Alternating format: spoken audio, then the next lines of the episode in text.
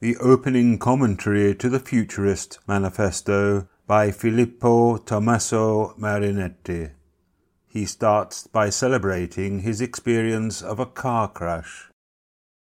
We have been up all night, my friends and I, beneath mosque lamps whose brass cupolas are bright as our souls, because, like them, they were illuminated by the eternal glow of electric hearts and trampled underfoot our native sloth on opulent Persian carpets we have been discussing right up to the limits of logic and scrawling the paper with demented writing.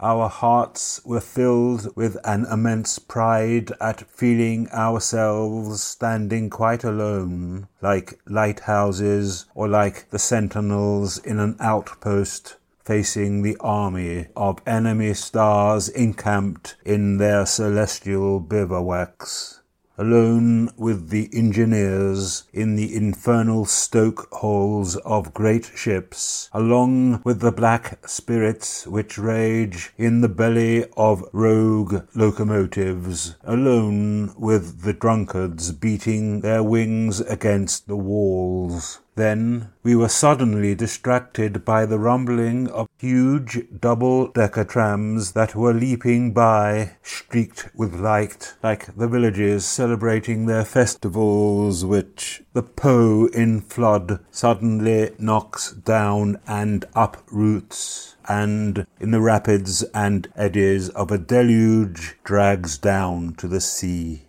Then the silence increased as we listened to the last faint prayer of the old canal and the crumbling of the bones of the moribund palaces with their green growth of beard. Suddenly the hungry automobiles roared beneath our windows. Come, my friends, I said, let us go. At last mythology and the mystic cult of the ideal have been left behind. We are going to be present at the birth of the centaur, and we shall soon see the first angels fly. We must break down the gates of life to test the bolts and padlocks. Let us go. Here is the very first sunrise on earth. Nothing equals the splendor of its red sword, which strikes for the first time in our millennial darkness. We went up to the three snorting machines to caress their breasts I lay along mine like a corpse on its bier, but I suddenly revived again beneath the steering wheel guillotine knife which threatened my stomach. A great sweep of madness brought us sharply back to ourselves and drove us through the streets, steep and deep, like dried up torrents. Here and there unhappy lamps in the windows taught us to despise our mathematical eyes. Smell, I exclaimed, smell is good enough for wild beasts, and we hunted, like young lions, death with its black fur dappled with pale crosses, who ran before us in the vast violet sky, palpable and living and yet we had no ideal mistress stretching her form up to the clouds, nor yet a cruel queen to whom to offer our corpses, twisted into the shape of Byzantine rings no reason to die unless it is the desire to be rid of the great weight of our courage. We drove on, crushing beneath our burning wheels, like shirt collars under the iron, the watch dogs on the steps of the houses. Death tamed, went in front of me at every corner, offering me his hand nicely, and sometimes lay on the ground with a noise of creaking jaws, giving me velvet glances from the bottom of puddles. Let us leave good sense behind like a hideous husk and let us hurl ourselves, like fruit spiced with pride, into the immense mouth and breast of the world. Let us feed the unknown, not from despair, but simply to enrich the unfathomable reservoirs of the absurd.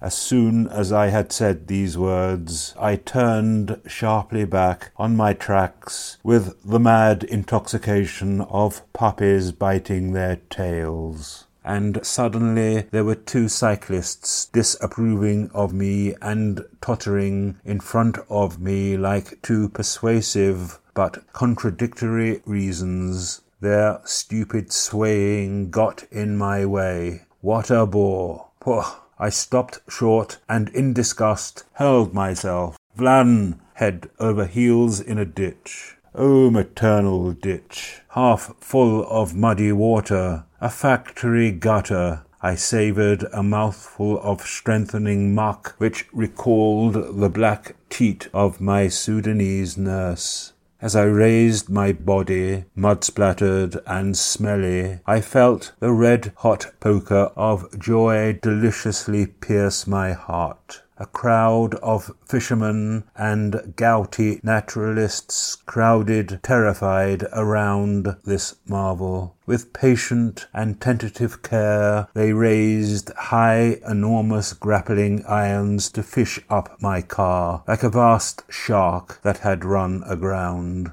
It rose slowly, leaving in the ditch, like scales, its heavy coachwork of good sense and its upholstery of comfort. We thought it was dead, my good shark, but I woke it with a single caress of its powerful back, and it was revived, running as fast as it could on its fins. Then, with my face covered in good factory mud, covered with metal scratches, useless sweat, and celestial grime, amid the complaint of stared fishermen and angry naturalists, we dictated our first will and testament to all the living men on earth.